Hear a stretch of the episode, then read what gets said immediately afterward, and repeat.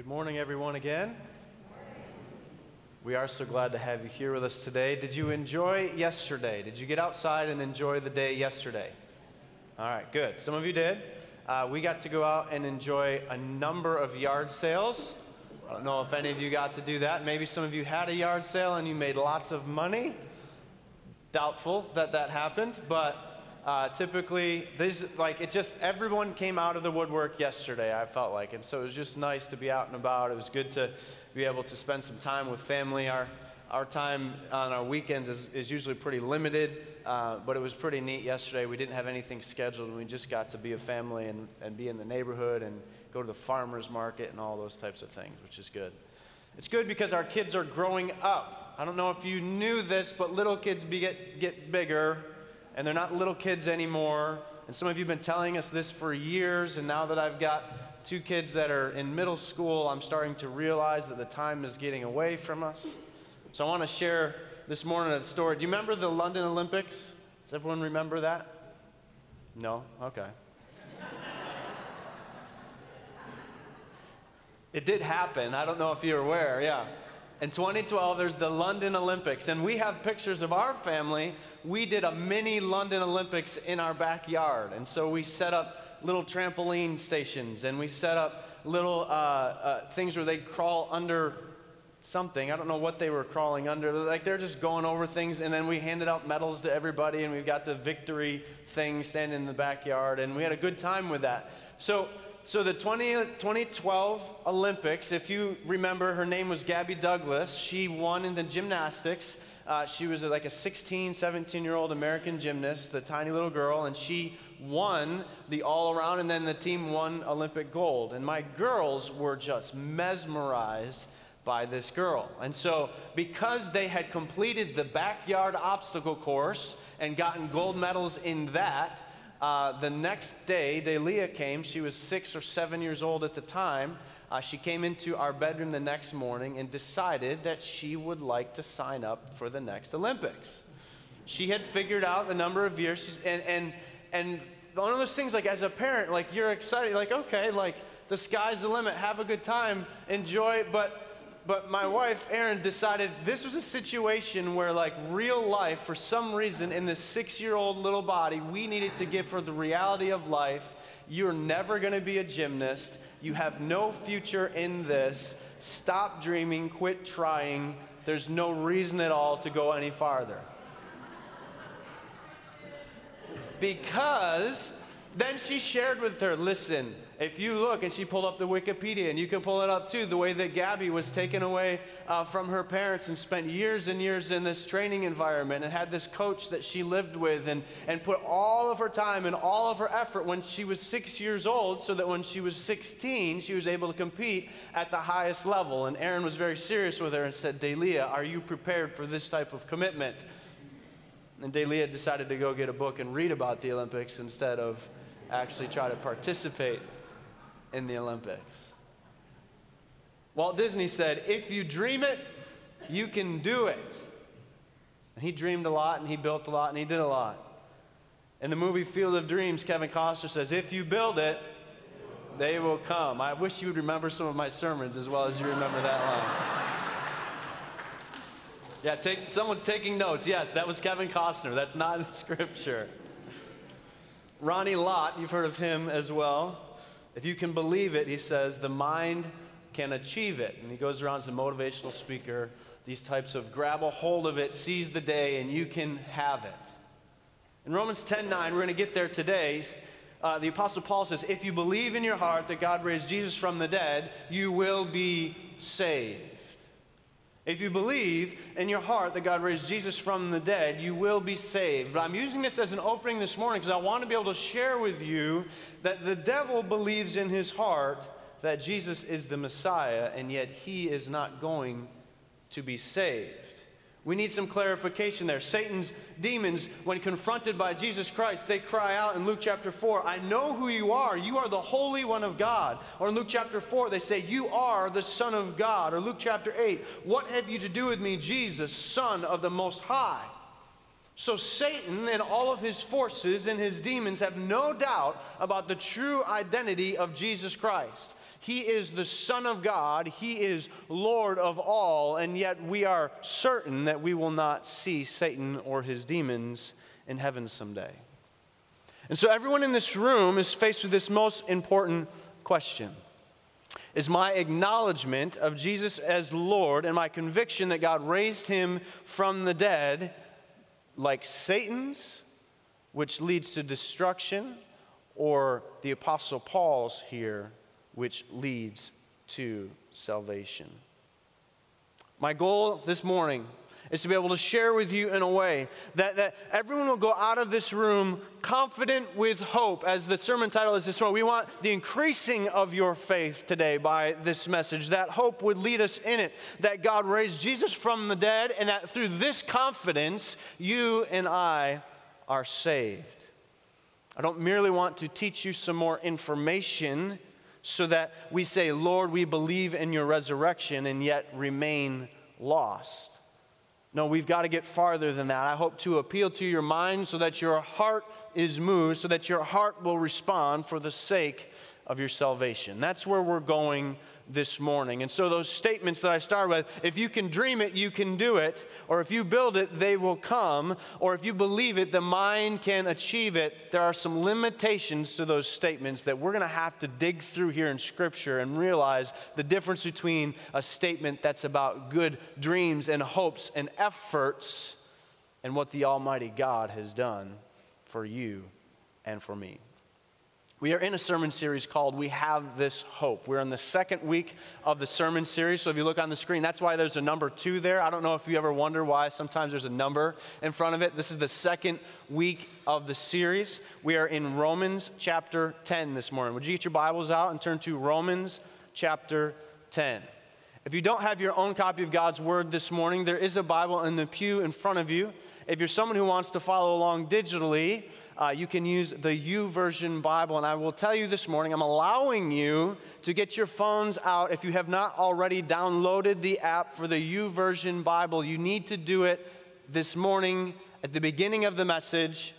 Check Facebook or Instagram, whatever, but get this thing downloaded. By the end of the message, I want you to do something with it. So if you are, uh, if you have a hard copy of God's Word this morning, you'll be able to write in there, and that's where we're going with that. But if you have only a digital version, I want you to be able to respond and actually do something this morning. So if you don't have the ability to respond uh, and, and take action, I want you to download that here at the beginning of the message. Okay? Everyone track with me so far?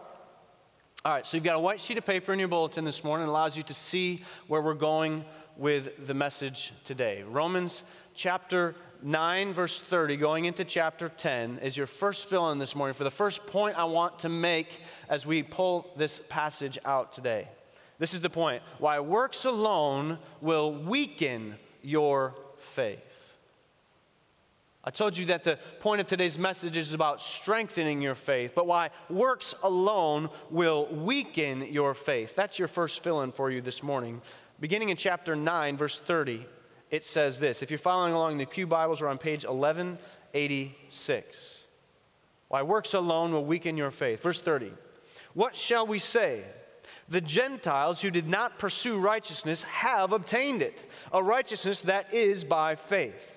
But, or however, the people of Israel who pursued the law as the way of righteousness have not attained their goal. Why not? Because they pursued it not by faith, but as if it were by works. They stumbled over the stumbling stone. I use the illustration of the Olympics there at the beginning to, to kind of get your mind thinking about pursuing a goal. And we're finding here that the Gentiles, or those who did not know anything about the religious matters of the day that the Apostle Paul is writing about here, it says they have achieved the goal. But the Jews, those who, who had every opportunity, who pursued the law as a way of righteousness, have not attain their goal. Go forward a few verses to chapter 10, verse 4. It says, Christ is the culmination, or some of your translations say, the end of, or the completion of the law, so that there may be righteousness for everyone who believes. Imagine, if you will, with me this morning, a woman who attends church, an elderly woman who has attended church for years. She's been very involved in the church. She's, she's a woman who, who served in her early days as one of the, the children's workers at VBS, but now she's no longer able to do that. She's uh, serving a different way. She's not a Marilyn Law. Marilyn Law has got like 50 years worth of serving at VBS. But this woman has moved on. She's served in other ways in the church. She's been very involved in the church. She's involved on every board. She served on the missions board. She served in every single way that you could possibly imagine there at the church.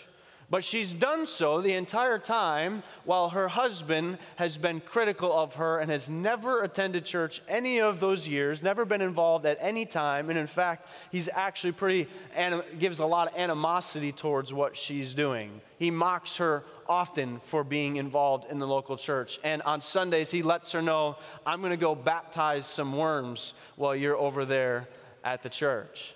Some of you got that. That means he's going fishing, okay? You got that? You tracking with me? So I say he's baptizing some worms. He's going fishing. Okay, with me. So she's involved. She's doing all kinds of things. The husband is this mean spirited person. And one of the things that she feels like she wants to get bonus credit for is all of these years dealing with her obstinate husband. Well, in the ending, their late years, the husband gets sick. And while he's in the hospital and while he's weak, all of a sudden, he's suddenly more aware of his own frailty and becomes more aware of his need for assistance, his need for help. And ultimately, he calls out on the Lord for his need for a Savior, realizing that he cannot do this thing called life on his own. Certainly, eternity is going to go badly if he does not give his whole life to Christ. He gives his life to Christ. He calls him his Savior. He turns himself over to him and passes away. This story is fictional, but at the same time, I got to know a man at a previous church named John Van Everdingen. He'd been involved in the church, he'd served on committees at the church, but he was very clear that he was not one of those church people. He wanted nothing to do with the religious ways of the day. And when we started our church plant in this building where he had been, and the church there had closed, this Episcopal church had closed. And when we came in and started doing a new thing in this building, he just swung by and started bugging us eventually, getting involved in some of the things that were happening there in church. And two years later, a man that we affectionately called Shuffle Up. Because every Sunday, for some reason, we would be teaching or preaching, and, and, and the man would just do a lot. He would come down, shuffle his way around the front, and then go back up the other aisle. I don't know why. I have no idea why. And he would usually spill his coffee at the corner as he came around. But I got to be there when this time he shuffled his way up the aisle and he stopped in the middle of me leading songs, leading worship, and he called me over to him and he said, I've accepted Christ. I'd like to tell everybody about it. And he was in his 80s. It's a beautiful thing. But he was a mean spirited man. He had a foul mouth. He had, I mean, just, he was a difficult person to be around. But in his final days, he gave his life over to Christ. And I got to be there at his funeral, and we got to tell that story to celebrate the way God had changed this man's life in the final corner, the final lap as he shuffled his way on into glory. Now, his wife has been involved very long in the church. Now, again, I'm going now to a fictional situation, okay? So let's say the wife continues to serve the church. She's been involved, but now she is old and she is going to die and go. Where is she going to go? And that question is being asked on what basis do you get to heaven? On what basis do you stand in, in front of God and be able to say, My life is here before you? On what basis? And if this woman in this story, in this fictional story, says, Well, all good people go to heaven, God, you know how long I've dealt with my ridiculous husband over the years. You know how nice I have been. You know how I have been busy there at the church for the last 50 years. You know that I have been good. She's been trusting in her own righteousness, this passage teaches. The mean old man goes to heaven, and the nice old lady goes to hell.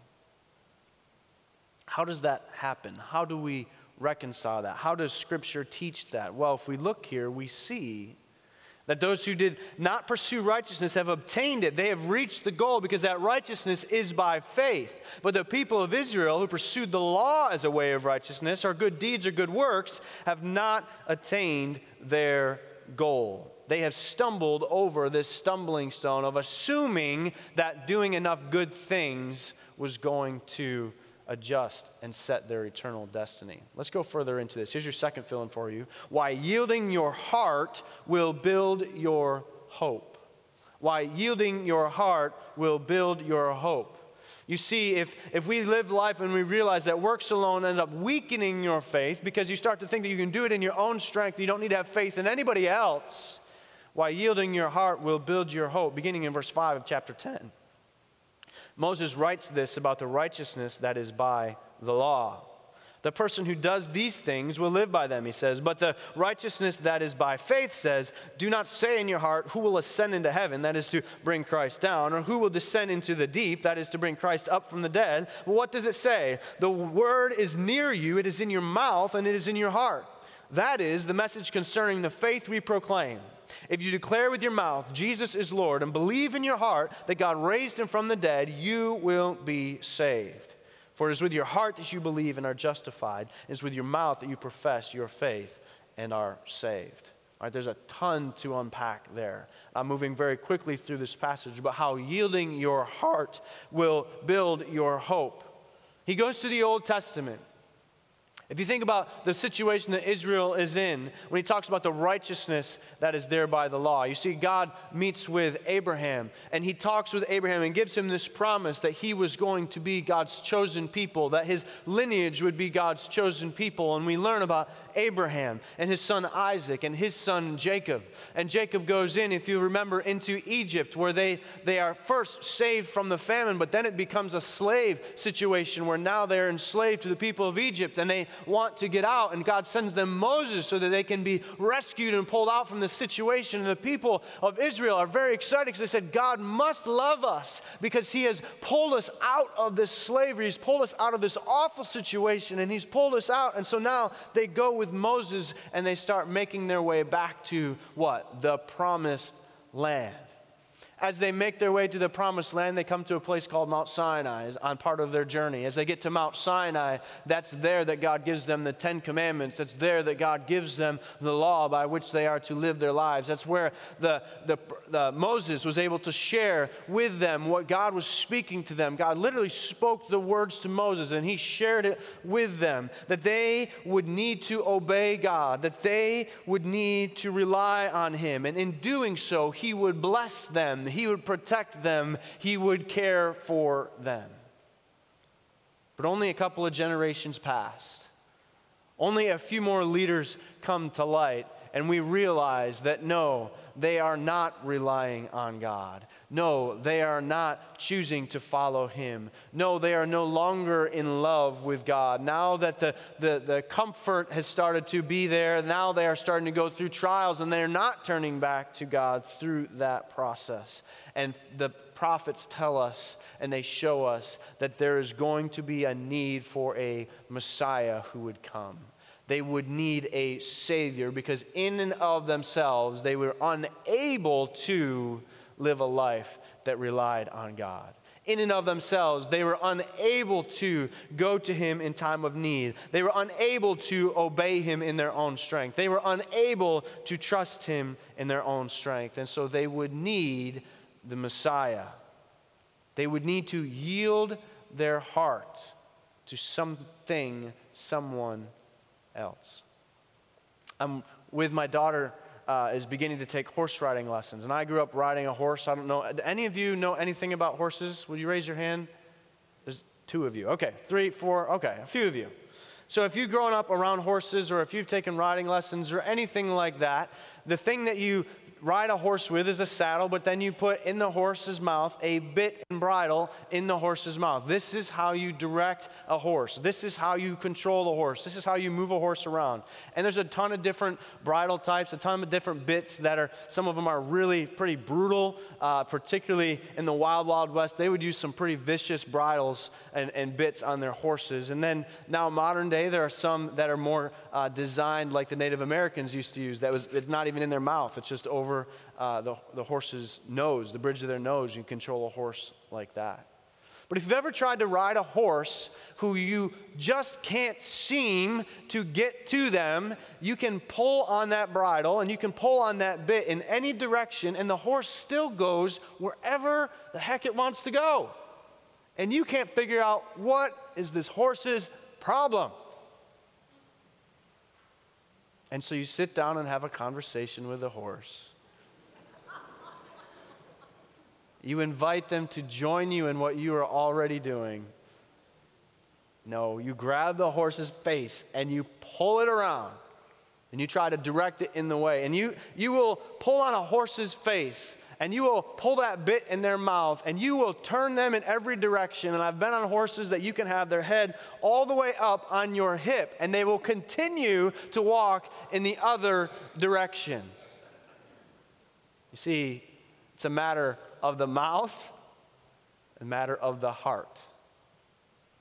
Because when the horse is with you, it'll go anywhere you ask it to go, and you barely have to do anything.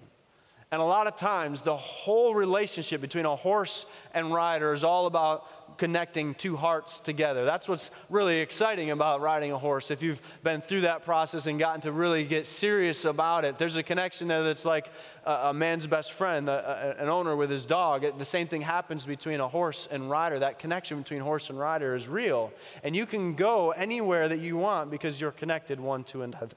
One to another. Yielding your heart will build hope.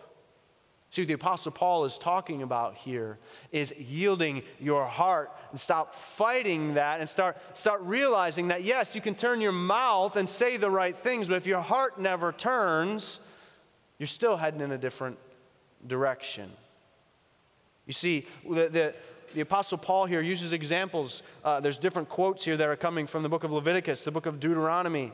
Uh, the, continuing through the passage, we, we hear quotes from Isaiah and Joel.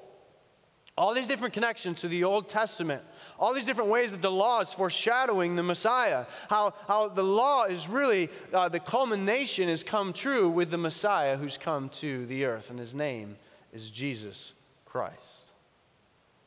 Pastor Brian, at some point, wants to, he would love to have a sermon preaching series on the book of Leviticus. He wants to go through Leviticus and be able to share the gospel with you in Leviticus.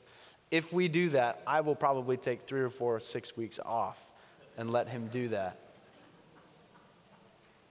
Now, that's why these quotes are here, friends.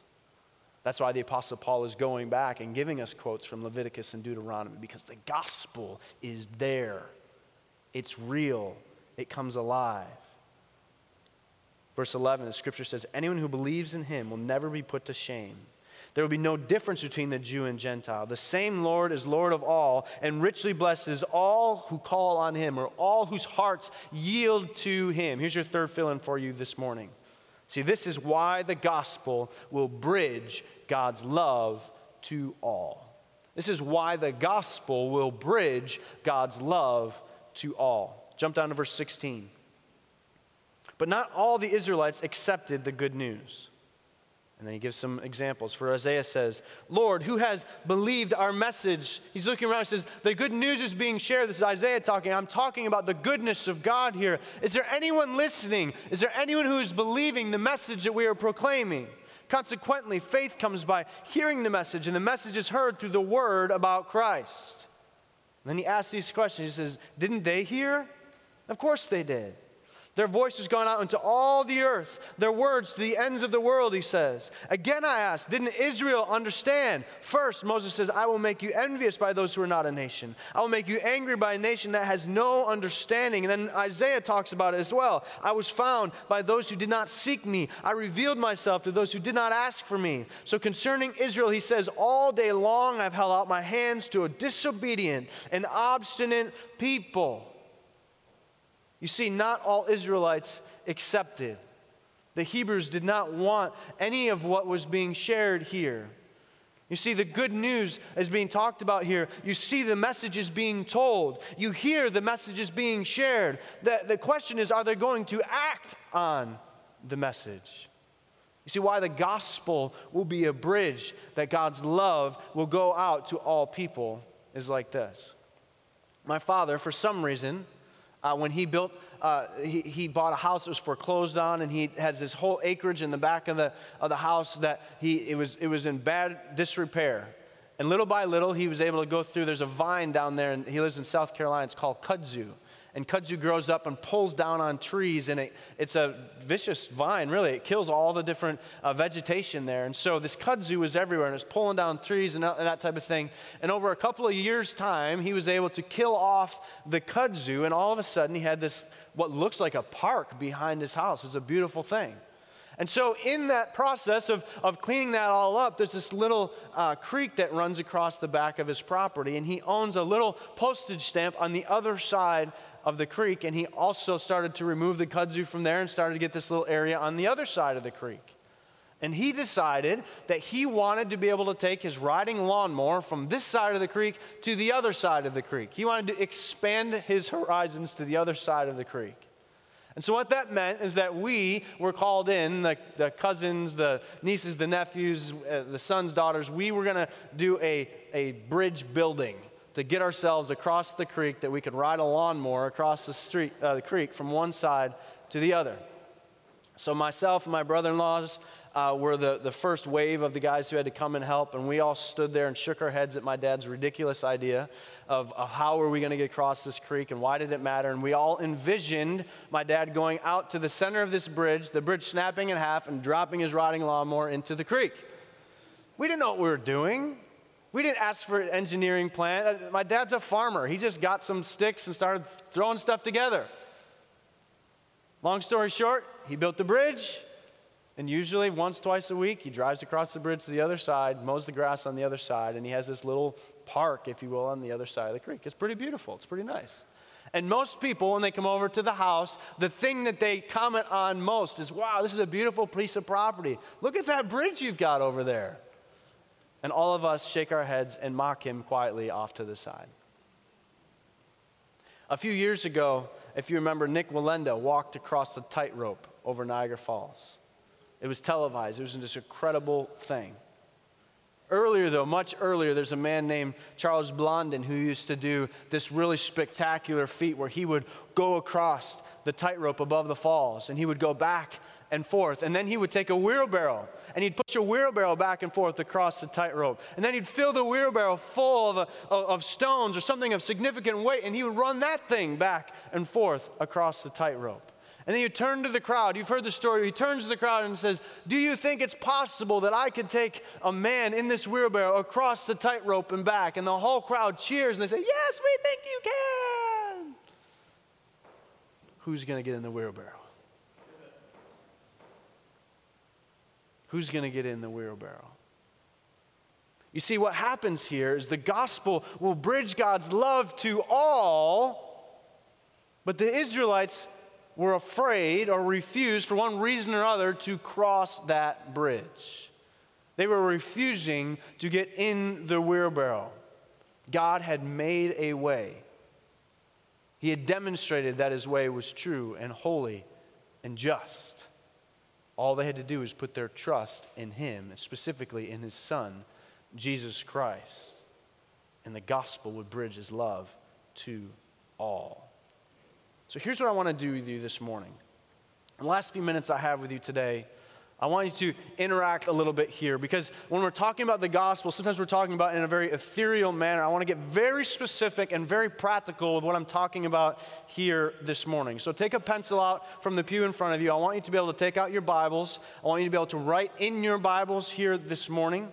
Uh, if you are using that U YouVersion, you can actually look up the scripture that I'm going to give you. Uh, I, I, I, checked it ahead of time. You can, you can uh, connect different passages of scripture, and then actually, so if you highlight this first passage, which the first passage will be Romans chapter 1, if you highlight that, you'll be able to add another passage that follows it, and you can have about six passages here that connect one after another using your YouVersion Bible that you will then be able to, at the end of the service, if you choose, you can share that with someone to be able to articulate and share the gospel. What is the gospel truth? When we're talking about what is the gospel, what is it that we are trying to communicate? What is it that is the wheelbarrow that's going across this bridge that needs to be shared with everyone? The gospel truth is this God's only Son provides everlasting life. God's only Son provides everlasting life. So, what I want you to do in your front cover of your Bible, in the front cover of your Bible, I want you to be able to take, there's usually a blank page in the front of your Bible, and at the top of that page, I want you to write the gospel truth. Write the words, the gospel truth. And these are in the fill ins for you in your bulletin so you can kind of bounce back and forth. You say, What is the gospel truth? You write the gospel truth across the top of the page, and we'll begin to fill in these things for you today. It's an acronym beginning with this G is for God. G is for God. So on the inside of that first page, what you're going to do, G is for God, and you're going to write the passage, Romans chapter 1, verse 20 and 21. Romans chapter 1, verse 20 and 21. You see, as we've been making our way through the book of Romans, the gospel is being laid out here very specifically for us. Some of you know this as the Romans Road. I want to be able to communicate to you very succinctly what this is. Verse 20 to 21 says, For since the creation of the world, God's invisible qualities, his eternal power, his divine nature have been clearly seen, being understood for what has been made, so that people are without excuse. G is for God. This is the bottom line, friends. God exists, and I matter to him. This is the gospel truth. God exists, and I matter to him. So if you are using the Pew Bibles in front of you, what you would do here, you would turn to page 1177. And friends, if you're writing in our Bibles here in the pew, that is totally fine. If next week someone picked that Bible up in front of you and they open up here, they got to see the gospel laid out in front of them, that would be perfectly fine for me this morning. The gospel truth needs to be communicated. Begin in Romans chapter 1, verse 20 God exists, and I matter to him. So at the top of that page, on Romans chapter 1, you're going to write at the top of the page right here God exists, and I matter to him. God exists, and I matter to him. G is for God. See, since the creation of the world, we believe, yes, that God Himself spun this earth into orbit, that God Himself spoke things into existence, and He Himself believes in you and me and cares for you and for me and that all of the world demonstrates this. He has been made known to you and to me. He has made, been made obvious to you and to me, and I matter to him. Here's your second fill in O is for only. On the inside front cover, you write the word O is for only. Romans 3 23. Romans 3 23. Only God is holy. My sin separates me from him. Only God is holy. Only God is holy. Verse 23, Romans 3 23 says, For all have sinned and fall short of what? The glory of God, the perfection, the beauty, the awe inspiring nature of God Himself. We have all fallen short of that. I shared last week about going to a track meet. I, I was a pole vaulter in high school, and, and there's something about going over the bar. Well, guess what? The bar is so incredibly high that we as human beings will never have the opportunity to go over that standard because God is holy and I am not. And my sin is offensive to Him. My sin is offensive to Him and it separates me from Him. Oh, is for only. Only God is holy. So on page 1179, if you were using your Pew Bibles at the top of that page, you would write, Only God is holy. My sin separates me from him. And you underline that verse, you circle that verse, you make it obvious. Then you're going to turn a page to Romans chapter 5, verse 8. S is for Son. The Son of God sees my guilt and yet loves me still. Look at verse 8. But God demonstrates his own love for us in this while we were yet sinners. Friend, if you are here this morning and you do not have a relationship with Jesus Christ, if you're coming in and you've polished yourself up real good today, you've got your shirt and tie, and you feel real good walking in. The gospel, the truth, is that it was while we were still sinners, Christ died for us. The Son of God demonstrates his love for this. While we were still sinners, Christ died for us. P is for provides. P is for provides. Romans 6:23 says this, providing payment for my sin, Jesus died and rose again. For the wages of sin is death, but the gift of God is eternal life in Christ Jesus our Lord.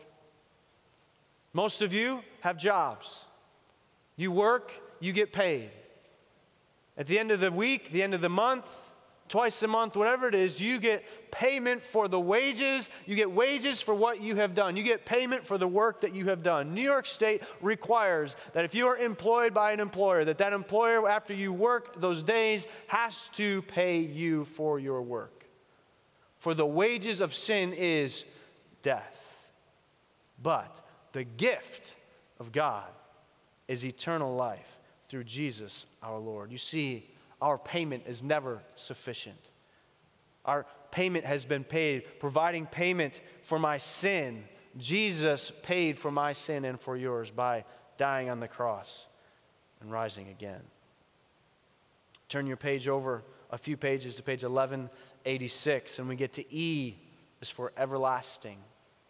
E is for everlasting. So in that front cover, you're writing E is for everlasting. You're at Romans chapter 9, or 10, verse 9. You're highlighting these verses 9 through 10 and 13. E is for everlasting. The everlasting, the never giving up, always and forever love of God. Verse 9 says, If you declare with your mouth Jesus is Lord, we just read this, and believe in your heart that God raised him from the dead, you will be saved and explains what it is to say it and believe it. For it is with your heart that you believe and are justified. It's with your mouth that you profess your faith and are saved. And then 13 repeats it For everyone who calls on the name of the Lord will be saved. E is for everlasting because once that happens, God demonstrates his everlasting, never giving up, always and forever love for you and for me, just like he did for the people of Israel when they turned their back on him again and again and again. He said, There will be a remnant of you that I will send the Messiah to so that I can save you once again. There's a Savior coming. The Messiah is coming as an always and forever love. And what he tells us today is that because his love is everlasting, that we will spend eternity everlasting with him which transitions us to the last one. L is for life. Romans chapter 10, verse 15. My life with Jesus starts now, and I will give it away. My life with Jesus starts right now, and because I understand the everlasting love of Jesus Christ, I will give it away. Verse 15. Verse 15 on the same page says, And how can anyone preach unless they are sent? As it is written, How beautiful are the feet of those who bring the good news. Band, will you come forward this morning as they make their way up here? Doesn't the band have some beautiful feet, friends? Josh was playing the organ this morning. And between the first song and the second song, he had to make his, there, there's special organ shoes. I don't know if you know this. So he had to change. He, he's not in them anymore. His feet are so beautiful. He had to change from his organ shoes to his piano shoes. How beautiful are the feet of Josh Wadvogel, friends.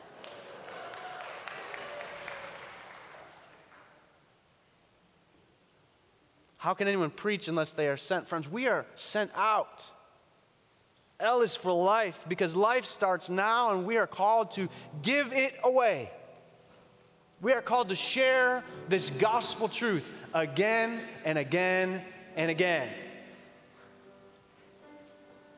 Are you bringing this good news? I'm asking you this morning to be able to, to mark your Bibles in a way that you would be able to share this good news with someone else very clearly, very distinctly, be able to share with them this gospel truth. I'm asking you to mark that in your Bibles, or I'm asking you this morning if you were one who was following along in your phone, if you're using that YouVersion app and you added those verses, the, the end of the options are with that, that phone is to be able to share it do you want to share the gospel truth with someone this morning? How easy is that? How beautiful are the feet of those who carry forth, who carry the gospel one who hasn't heard it before. Ushers, if you'll come forward this morning, they've got some beautiful feet too, don't you think? Each week we ask you if you want to fill out a connection card to be able to talk about what God is doing. Just open a discussion. Let's start a, a conversation this morning. Because perhaps you're at a spot in your life where you cannot say that very first one, the beginning is really difficult for you.